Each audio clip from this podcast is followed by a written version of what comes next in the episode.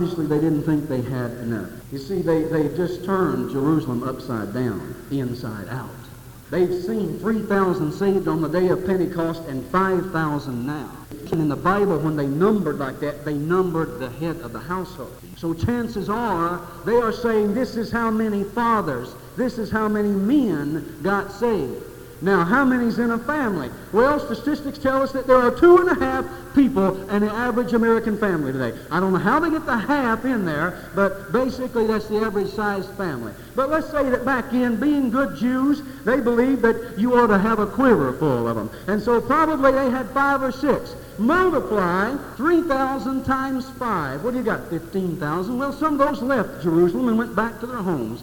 Along comes another 5,000 times 5. That's 25,000. How big is this church in Jerusalem? Well, we're not very large, but we're deep. We are spiritual.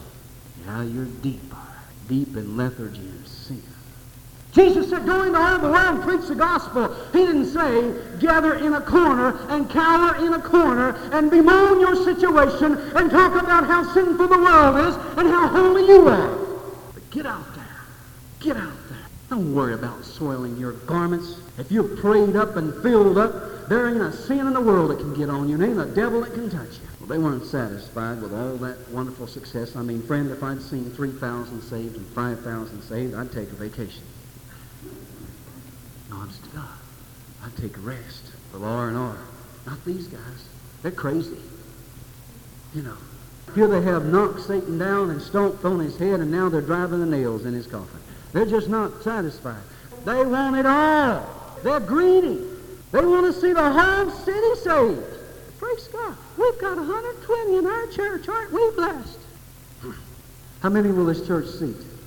Anybody know? Hallelujah. Woo! She jumped beyond what I even thought.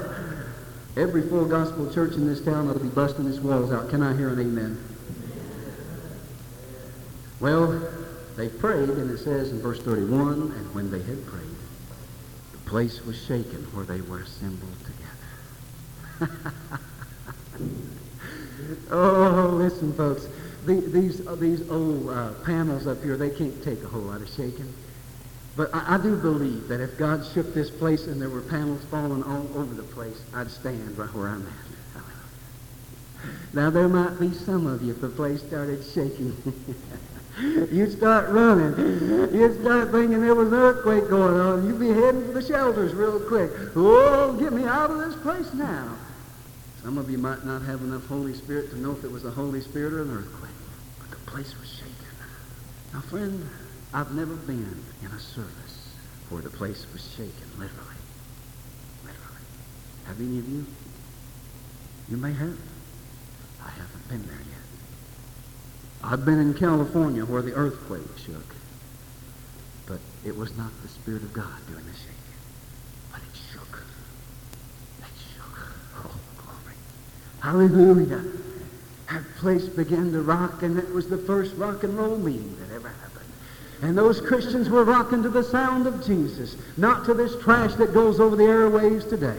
They were rocking to Jesus. And I guarantee you, those termites that was in that place were rocking to Jesus. And the rats were rocking to Jesus. The whole place was on fire for Jesus in that place that night.